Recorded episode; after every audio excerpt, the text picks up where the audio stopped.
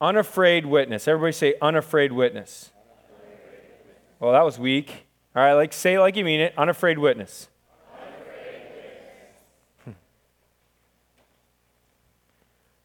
Unafraid witness. What does that really look like, right? To be completely sold out. To not have worry whether somebody will receive what you're saying or not. Just think about that. So, the way we say this uh, point often is sharing the good news of Jesus with boldness. Okay, so I put that up on the screen. You write that down on your paper.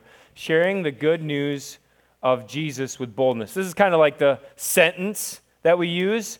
The two words are kind of like the nickname for the pillar, all right? And uh, sharing the good news of Jesus with boldness. And then this is the reference. It's not on your page, but it should be. This is the reference that you all, we'd love for you to memorize, and that is Ephesians 6 19 and 20. Let me read it for you off the screen. And also, for me, that words may be given to me in opening my mouth boldly. When you get to that reference later in the week, as you're memorizing it, just underline that in your Bible boldly to proclaim the mystery of the gospel, for which I am an ambassador in chains, that I may declare it boldly. There it is twice, right? As I ought to speak. That word speak is what I'm going to get after today. We need to speak boldly for Jesus Christ. That's it. Like, let's go home then. Now, I want to show you from God's word where that is and how that is said. So um, let me start with this. Have you ever had the opportunity to share Jesus Christ? Mike, you and I, evangelists, right? I mean, it's the gift God's given us. Have you ever had the opportunity, Mike, to share Jesus Christ with somebody and you like pulled up on it, right? You're like, man, clearly God, I felt this feeling before. Clearly God wants me to open my mouth and say something boldly with love to this person, but like, eh, it's not the right day. It's not the right time. Anybody ever done that? Where you're like, I felt God say, do this. And then I was like, mm, push that down, right? And I suppressed it. I denied it. I really rejected the opportunity that God gave me. It's just an opportunity. It may come back around, but I rejected it. Um, that happens to me sometimes. Maybe it happens to you. I want you to take out your pen and I want you to write down the name of three people. God's going to bring them back to mind right now. Three people that you've maybe had the opportunity to share the gospel with and you've kind of pulled up on that. Okay, go ahead. I wrote down three people on my hand here.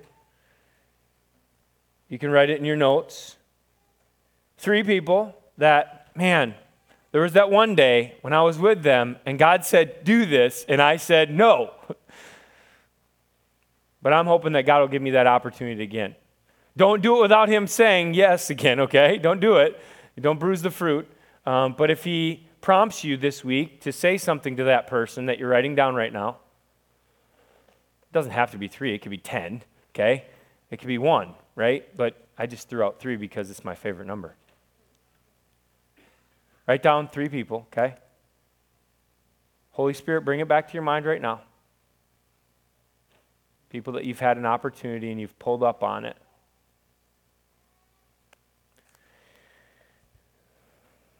When it comes to telling, sharing Jesus, why is it that we're afraid? What are we afraid of? Really? A little participation. What, do, what are you afraid of? Rejection. Rejection, okay? That's fair. What are you afraid of? Think about it now. When it comes to sharing Jesus Christ with other people, why do you pull up? What are you afraid of? Yep. Yeah. Fear of the loss of that relationship.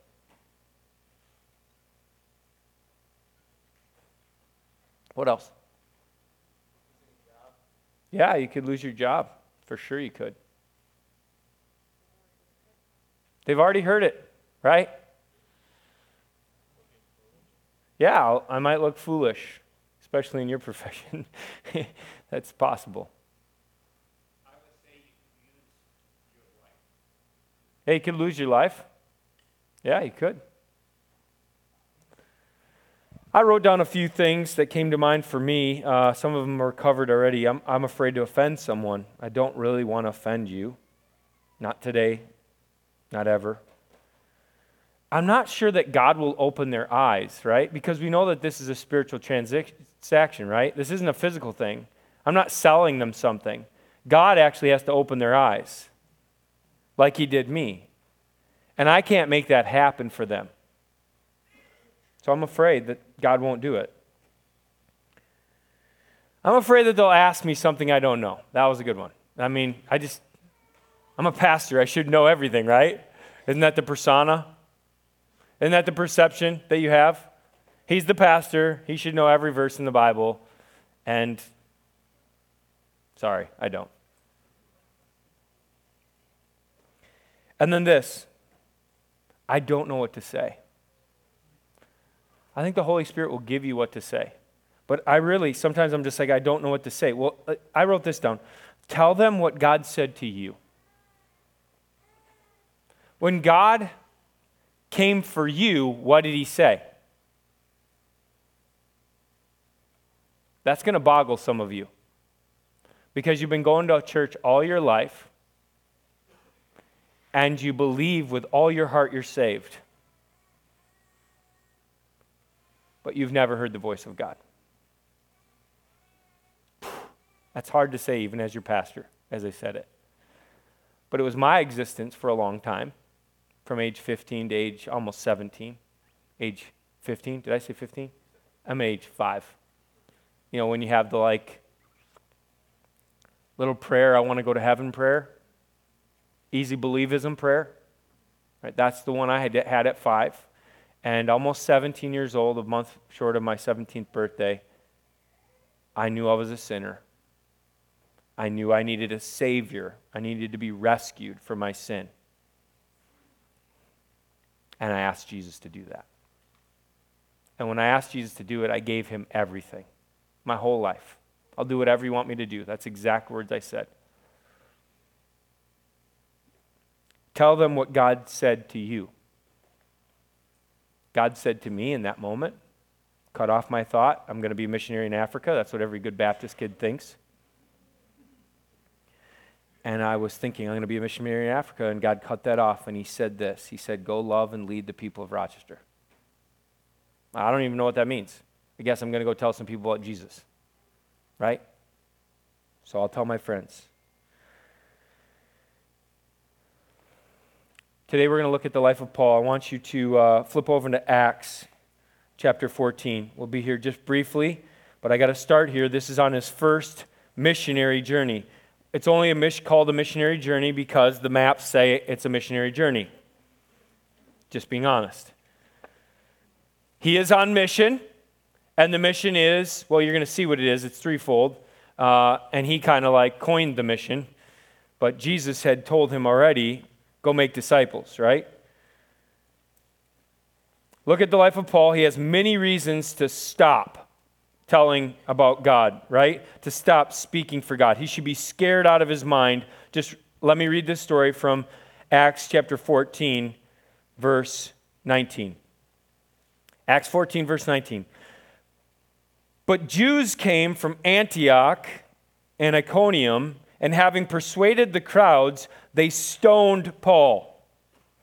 Everybody say, ouch. Yeah, several times, ouch. and dragged him out of the city, supposing that he was dead. They thought they killed him. But, but, but, when the disciples gathered about him, he rose up and entered the city. You're like, no, no, wrong way, bro, wrong way. Don't go in the city. And on the next day, he went on with Barnabas to Derbe. When they had, here's number one, write it in your Bible, number one, preached the gospel to that city and had made many disciples. This is the plan. This is the missionary plan. This is the way we make disciples of Jesus Christ. Preaching the gospel to that city and had made many disciples, they returned to Lystra and Iconium and to Antioch. Number two, strengthening the souls of the disciples, encouraging them to continue in the faith. Encouragement's a great thing, everybody, right? You like encouragement? I'm here to encourage you today to, to be unafraid in your witness, all right? Encouragement's a great thing, but I want, I want to be honest about what the plan is. Number two here, encouraging them to continue in the faith and saying that through many tribulations, trials, hardships, we must enter the kingdom of God. The only way you're going to enter the kingdom of God as a believer in Jesus Christ is by dying. Because the kingdom's on the other side of life. Let's just be clear. Right? So that's how you're going to enter the kingdom. It's going to be hard. you're going to die. Right? And that's just the way we enter the kingdom of God. Because it's a spiritual kingdom. Right? All right. And then this. And when they had appointed elders for them in every church with prayer and fasting, it's a serious thing to appoint elders, they committed them to the Lord in whom they believed. What they did is they committed them to the Lord in whom they believed. They connected them to Jesus, right? They're like, hey, we told you about Jesus. We opened our mouth, right? But now I'm connecting you to the power source himself. It's not through me now. I've baptized you. You've got a direct connect to God. Boom, here it is, right? It's pretty cool what he does here. Flip over to 1 Corinthians, or actually 2 Corinthians. We're going to spend the rest of our time there. Paul should have given up. He should have packed it in. He should have headed home. He got stoned because he was telling people about Jesus. He preached the word. He strengthened the people. He was honest with them. It's going to be hard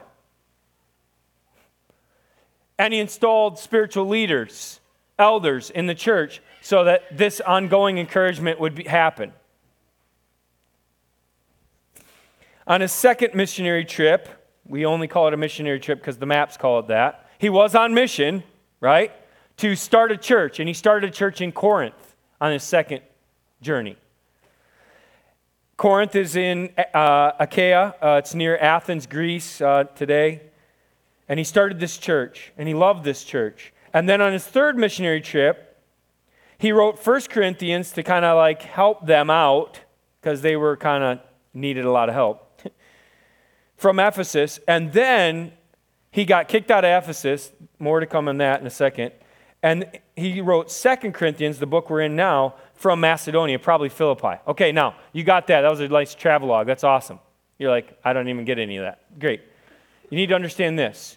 We're picking up where we left off. Paul's still traveling. He's trying to plant churches. He's trying to say the gospel. He's trying to strengthen the disciples. He's trying to install elders for Jesus Christ's name. That's what he's doing. He's doing it unafraid, right? He knows he might get killed. It's okay. He's just going to keep doing what God wants him to do. We should applaud him for that. That's tough to do. But that's what God's calling us to do too. Look at chapter uh, 1 of Second Corinthians. Chapter 1 says, verse 8 For we do not want you to be unaware, brothers and sisters, of the affliction we experienced in Asia. It was a riot that broke out in Ephesus. He was there for almost three years. It broke out. He almost got killed in that riot. Just keep reading. For we were so utterly burdened beyond our strength that we despaired of life itself. Indeed, we felt that we had received the sentence of death. But that was to make us rely not on ourselves, but on God. So that was ordained by God to make me dependent on Him. on God who raises the dead. Paul must be thinking back to the time he was stoned and left for dead and going like, "Hey, even if they stone me and leave me for dead, God can raise me up." God will have me go again. There's nothing they could do to hurt me, Paul says.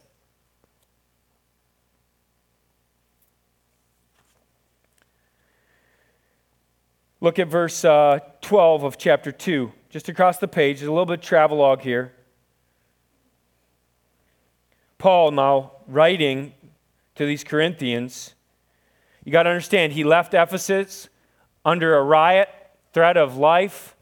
He's so concerned for the Corinthians. He's written now, this is his second, third letter.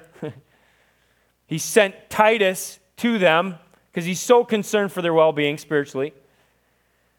He's in much turmoil inside and outside threat of life. Would you be scared? Would you? Let's be honest in church. Would you be scared? Like, I'm going home. And he's not going home. Look at it there. Verse 12, chapter 2. When I came to Troas to preach the gospel, I'm just going to do it again. The gospel of Jesus Christ, even though a door was open for me in the Lord.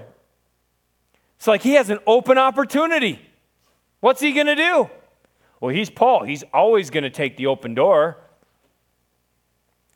My spirit was not at rest because I did not find my brother Titus there. So I took leave of them and went on to Macedonia. Same scenario I just painted for you. You ever been prompted by the Holy Spirit to do something? To tell the gospel to someone? What did you do? Put it down. You know? Paul's doing the same thing. He's got an open door for ministry. Just stay there, Paul. And he's like, I've got so much going on in me right now. I can't stay here and do anything for them. I got to get myself right. Now, verses 14 and following, all the way through chapter 7. Look at it, chapter 7. Go ahead. Come on, students of the Bible, look at it. Chapter 7, verse 4 is all one big parenthesis He's, he's like, let me tell you a story about my awesome God. And I want you to read that story this week and be encouraged. Chapters 3, 4, 5, 6, 7, maybe even 8 and 9 talk about generosity. Who would commit to reading that? I mean, I'm only asking you to read one chapter a day from here until next Sunday, and you're going to know the rest of the story, right? It saves me a lot of time in the preaching if you commit to that, right? And it's just going to be an amazing thing if you read it. Now, he gets to verse 5 of chapter 7, and here's what he says For even when we came to Macedonia, our bodies had no rest. He's still troubled. But we were afflicted at every turn. And I underline this in my Bible fighting without and fear within. I think that basically sums up today. Fighting without. I sit around the table with my five kids. There's fighting without, trust me. At your house? Maybe it's not with the kids, maybe it's with mom and dad. That happens at my house too. I should admit that as well, right? Fighting without, fear within. Does that paint your picture? Fighting without, I'm at odds with somebody, and I'm scared to death within. This is the picture that's being painted. So I feel like we need encouragement. Because I'm asking you to be unafraid in your witness and understand you don't want to get beat up for trying, right? I'm not trying to beat you up. I want to encourage you. I want to point you to the God that created every person you're ever going to talk to. The one who knows whether they're going to be saved or not and when. The one who wants you, well, let me just give you three truths to encourage you today. Three amazing truths from Scripture. I'm not going to go all over Scripture to tell them to you, but be encouraged with this. Okay? Write them down. Number one, Jesus wants to save everyone. Jesus wants to save everyone. You have the reference right there, 2 Peter 3 9. You could add John 3 16. Categorically, Jesus came and died for everyone, and he wants to save everyone. So, whoever it is you're scared to share with, you could stop it now, right? Two, Jesus wants the gospel everywhere. He wants to take the gospel everywhere. And he's going to do that to the ends of the earth. And then he'll return. Acts chapter 1, verse 8, good reference for that. There's many in all of Scripture. And then this, third, Jesus wants to use us Hey, church, wake up. Jesus wants to use us to change the world. Jesus wants to use us to change the city. Jesus wants to use us to change your workplace. He wants to use us. Sure, he could do it on his own. He can give him dreams. He can call down the Holy Spirit. He can do whatever he wants. But he's choosing to use us, believers. That's his plan to save the world. Don't miss this. Jesus wants to use us every day. Matthew 28, 19 and 20. Matthew 6, or 5, 16. Let your light shine before men that they may see your good works and glorify your Father who's in heaven. Jesus wants to save everyone. Jesus wants the gospel everywhere, and Jesus wants to use us every day. I hope you understand that. I hope you realize this is truth from Scripture. All right, now, take a look at 2 Corinthians chapter 2, verse 14 through 17. That's our food for today. And I know it's taken me a while to get there, but I need to give you the context before you see this. Paul's in a very bad place mentally, right? He's scared to death. And here's what he says. In the midst of tribulation, Paul looks at Jesus Christ the King for encouragement. Here's what he says Did he look up? Did he meet somebody on the road that told him the story? What happened exactly? I don't know. But it has to do with Jesus. So if you came to church today, if you just look up towards Him, if you just look into His Word, you could be really encouraged today. Here it is, verse 14. Something happened, something changed him. But thanks be to God, who in Christ always leads us in triumphal procession, and through us spreads the fragrance of the knowledge of Christ to God. The knowledge of Him everywhere. Sorry, I skipped a phrase there. For we are the aroma of Christ to God among those who are being saved and among those who are perishing. To the one, fragrance from death to death. They're already living in death spiritually, and they're going to continue in death spiritually. To the other, a fragrance from life to life.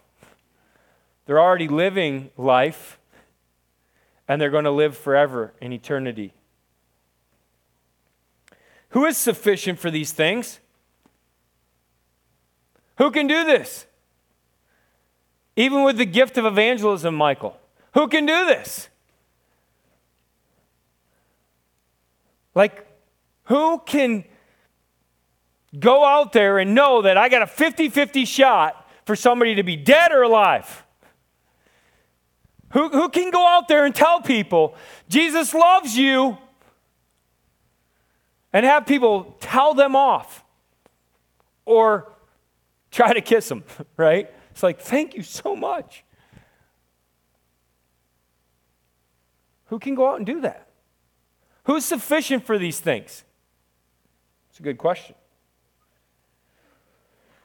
He says in verse 17, For we are not like so many peddlers, hucksters of God's word, these super apostles that he's condemning.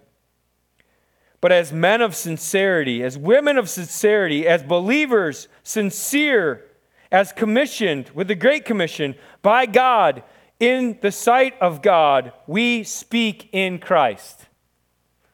So somehow, Paul has this little pep talk on the way from Troas to Macedonia. Whether it was a long walk or whether he took a boat ride, I have no idea. But on the way, here was this little pep talk from God, right? Look up, meet my gaze. I am doing this. I don't know where Paul heard this before, but you have to hear it. I got this from a commentary this week in Paul's mind is this picture of a Roman triumph and of Christ as the universal conqueror. The highest honor which could be given to a victorious Roman general, was a triumph. Okay, I'm going to explain it to you. To attain this, it must satisfy, he must satisfy certain conditions. He must have been the actual commander in chief in the field. The campaign must have been completely finished, the region pacified, and the victorious troops brought home. 5,000 of the enemy at least must have fallen in one battle. That's a big deal. This didn't happen very often. A positive extension of territory must have been gained and not merely, uh, you know, deterring a uprising or, you know, it's not about civil war. This is about taking ground from other nations. All right, here's what it is. In a triumph, the process of the victorious general, uh, the pr- uh, procession of the victorious general marched through the streets of Rome to the Capitol in the following order. First came the state officials in the Senate, then came the trumpeters, and then were carried the spoils taken from the conquering land. Then pictures, even models of the conquering land, the citadels, the ships that were defeated. It's a big deal. It's like a, they get architects to build stuff so they can be like, this is what we conquered. It's, it's obliterated now. They're followed by a white bull that was going to be sacrificed. And then all the captives, the princes, the leaders, the generals in chains to be flung into prison or maybe even executed. They're walking. Then you have the musicians, and then you have the priests swinging their censers with the sweet smelling incense burning in them. And after that came the general himself. He stood in a chariot drawn by four horses. I could describe for you all of his get up, but it's pretty crazy. And there's a guy holding a crown over his head. Not on his head, because he's not the king, but above his head. It's close, but not, not, not yet. And then all of the army comes after him, decorated and shouting their battle cry, the triumph. And they move through the streets, all decorated, all gussied up, amid the cheering crowds. It made a tremendous day. And it might happen once in your lifetime. It's like the Cubs win in the World Series. Maybe once in your lifetime it's going to happen, right? And there's going to be this huge parade through the streets. Can you get that? Maybe once in our lifetime the Vikings could win the Super Bowl. Just maybe once. Maybe. And there will be a huge parade if they do. Clear?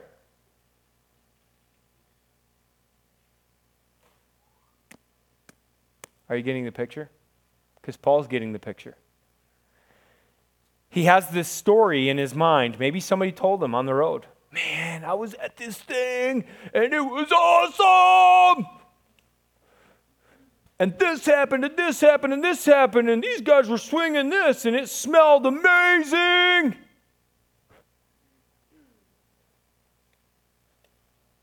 And he's like, Man, God, you're awesome. Thanks for the picture.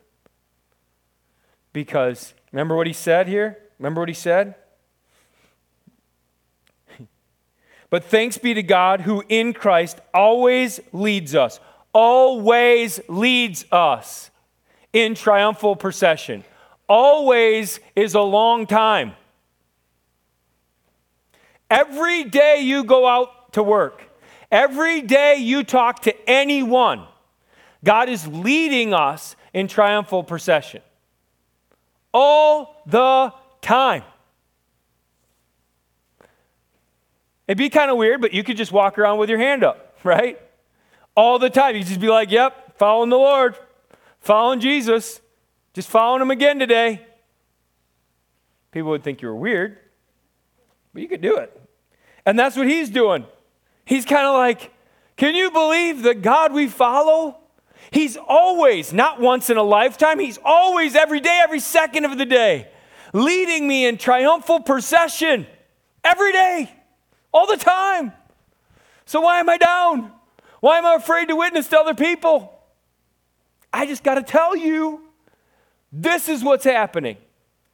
And I know in the picture, there's the incense of the priests, right? And I know that some people smell that incense and it's the aroma of death to them. All the guys that are trailing from the other land are going to be executed. They're like, this is the smell of death. And all the people in the procession besides them are like, this is the smell of life. No matter what my role is on the team, I'm on his team, the conquering king. And it smells like life to me, no matter my role. I love how it makes it so clear. Can that encourage you today? I mean, can that picture encourage you? To go out there, this life, and actually just be bold again, right? Just, just tell your story again. So here's our commitment to unafraid witness, all right? This is our commitment to unafraid witness. Right from the passage, here's the first thing we speak for Christ. We speak for Christ. That's who we speak for. We don't speak for ourselves. I'm not trying to promote my thing. It's not about Harvest Bible Chapel. I don't care if you come to church here or go to a different one that preaches the gospel. I don't care. I really don't care. I know you don't think that about me, but I really don't care. There's lots of good churches. You can go to, a, we need room in the nine o'clock service. So either move down and scoot in or check out a different church. It doesn't matter. There's another church that meets here at 11 o'clock on Sundays. You could check that one out. I'm just saying. Lots of seats there. I don't care. I'm not trying to sell anything. We speak for Christ. I'm a messenger for the King. He told me what to say to you.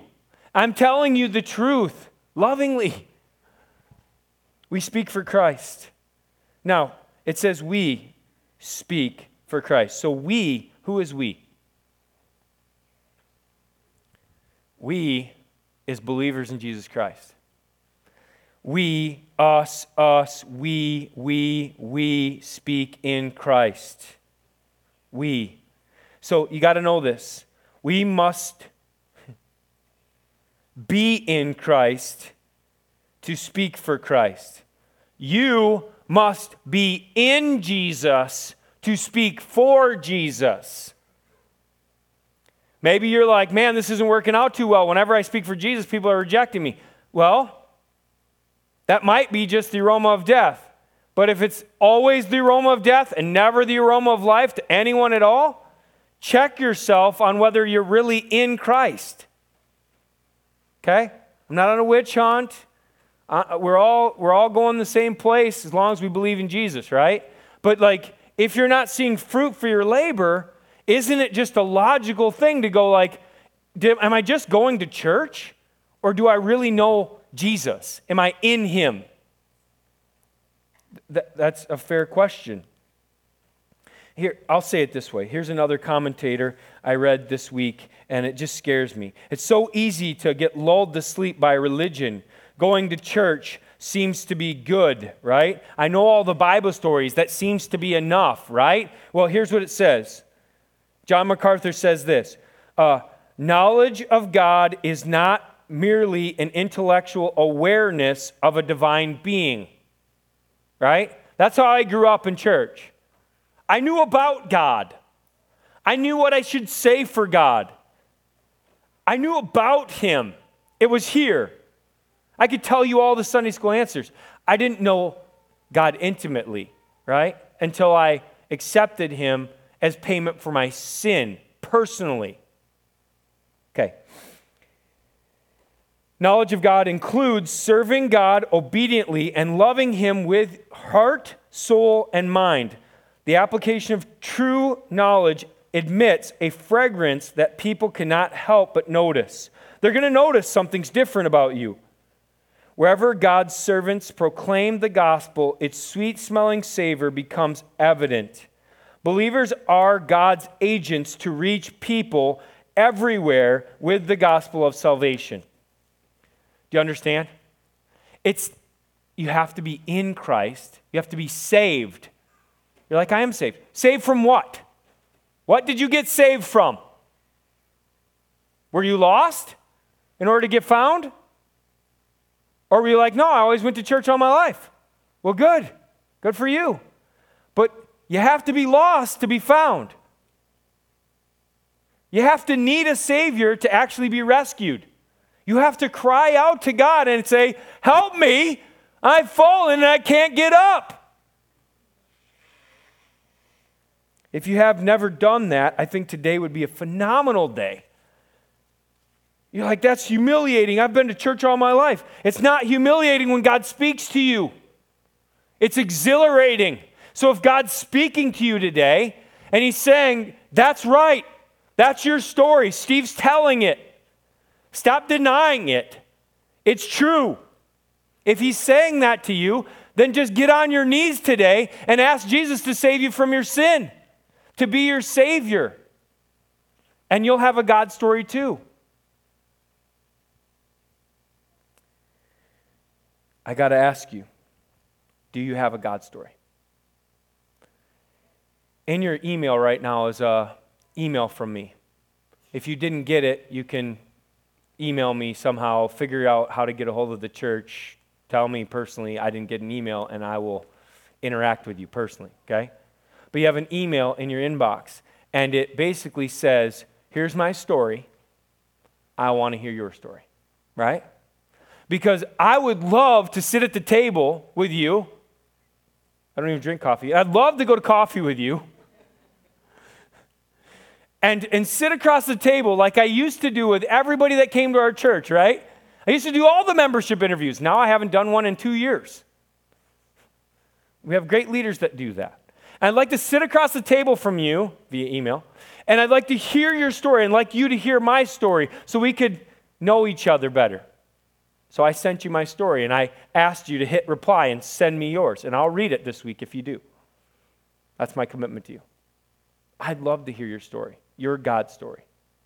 Do you have one? Do you have a story of God revolutionizing your life? Because that's the story you should speak for Jesus Christ to other people. That's the story that he wants you to tell for his honor and his glory.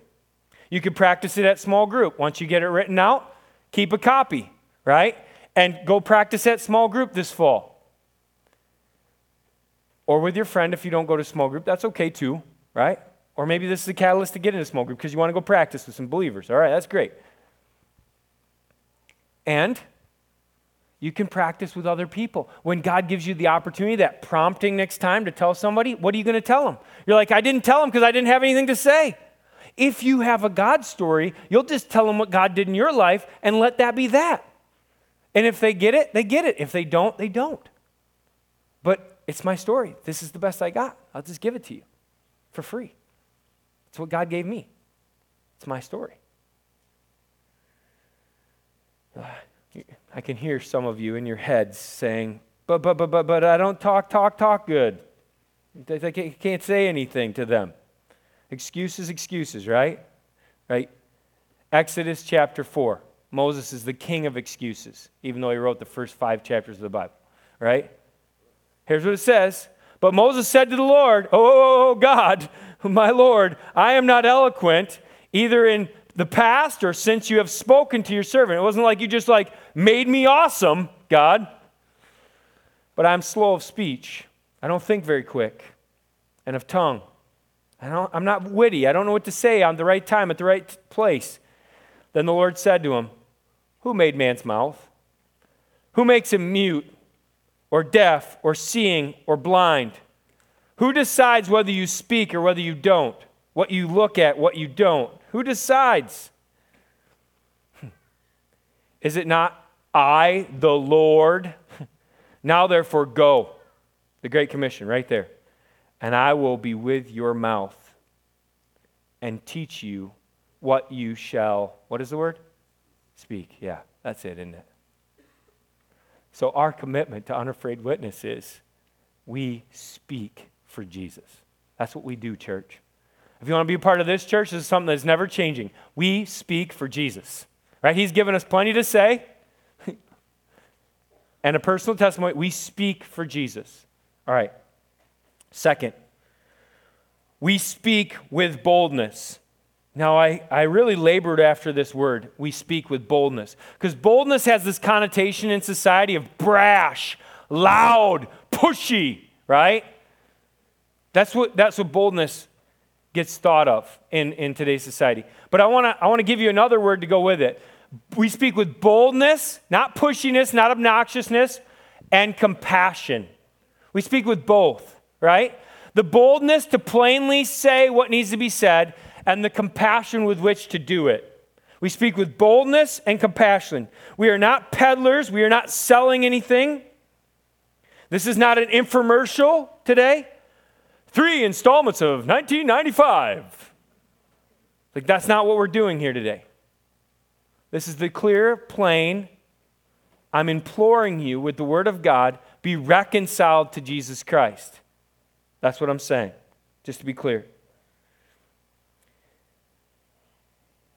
I don't want you to leave here feeling like you paid for something that wasn't worth anything. You don't have to pay us anything. And what I'm giving away is worth so much, right? It's free, it's yours, you can have it, you can take it to a different church, you can take it out into the world, you can do whatever you want with it. It's yours for free. No strings attached. I love that. Because Jesus Christ paid for it. He paid the price for it. I didn't. He gave it all because He loves you, He loves me so much. Flip over to 2 Corinthians chapter 5. Just look at the verse quick. Verse 14. 2 Corinthians 5, verse 14. For the love of Christ controls us because we have concluded this that one has died for all, and therefore all have died. And he died for all that those who live might no longer live for themselves. It's not about me, it's not about you if you're a believer, but for him who for their sake died and was raised. We speak with boldness and compassion. Why do we love you so much? Why do we say this so clear? Because God loves us. All right, so I'm just going to give you five things in closing, and then we're going to sing. Five things um, we speak with humility. I don't have it all figured out. God's in control. We speak with humility. Write it down. This is what you're going to speak with humility. If you want to speak with boldness and compassion, these are five characteristics of that. Boldness and compassion is going to be characterized by these things. We speak with humility. I don't have it all figured out. God is in control. We speak with transparency. I'm a sinner too, don't you know? I'm a sinner saved by grace. That's it. Be honest with your own struggles. We speak with sincerity, with pure motives, right? I'm not trying to get you to sell anything or buy anything. This is not a pyramid. There's no getting to the top of this. I don't want anything from you. I want something for you. I want to give you Jesus. He's not really mine to give. I don't have him bottled, right? You can have them freely, with or without my help. We speak with certainty. I have uttermost confidence. I am sure that Jesus Christ died and that he rose again. And if you're not sure, there's no way you can believe this. But go study it out because it's a proven fact in history. Better than most of the textbooks you, re- you read in high school is this fact and then we speak with generosity. I want to share this gift with you because God gave it to me freely. The gift is freedom. I want to be generous with you about the fact that you don't have to live in bondage. This world's kind of tying you up in knots. You don't have to live in that. It tells you how to live, how to act, you know, all that. No, no, no, no. You can live in freedom in Christ. So, guys, as we go out there this week, right, and we speak for Christ with boldness and compassion, that's what we're going to do. We speak for Christ with boldness and compassion. I'm just thinking that you need a little bit more courage to do it. And so rather than me speaking, I thought maybe God could speak to you and you could speak to him. So we're going to do what we did last week, which is these little prayer circles. And I just get with two or three people, okay? And I want you just to ask, right? Ask God to give you another opportunity to share Jesus Christ. Just ask Him. Tell God, purpose, I'm going to write out my story and I'm going to have it ready when you do. Pray over the three people you have on your sheet or your hand. Pray over those three people. Don't force it, but ask God for an opportunity. All right? And then we'll close in prayer. Go ahead, take a second, get in groups of two or three, and pray for these things. Father, as we, uh, as we come before you, we just ask simply change our hearts, change our minds. We're not asking people to do something that we wouldn't do, that you didn't do in our lives. We're not selling something, we're not coercing them, we're not even asking them to come to church, God. They'll want to come to church if they receive Jesus Christ. We're asking them to consider the fact that Jesus Christ paid for all of their sin and that he lives again in victory over that, whether they think it's the smell of death or the smell of life. That's between you and them, God. And we pray that your Holy Spirit will open up the eyes of the blind this week and that many of us will see fruit for our labor. God, I pray for the person here that's struggling with their own salvation. They're wondering if they're saved or not. And I pray that you would speak to them clearly. And God, there's no shame in being saved. We need to be saved from our sin. And so I pray that you would be mighty to save today. In Jesus Christ's name. Amen.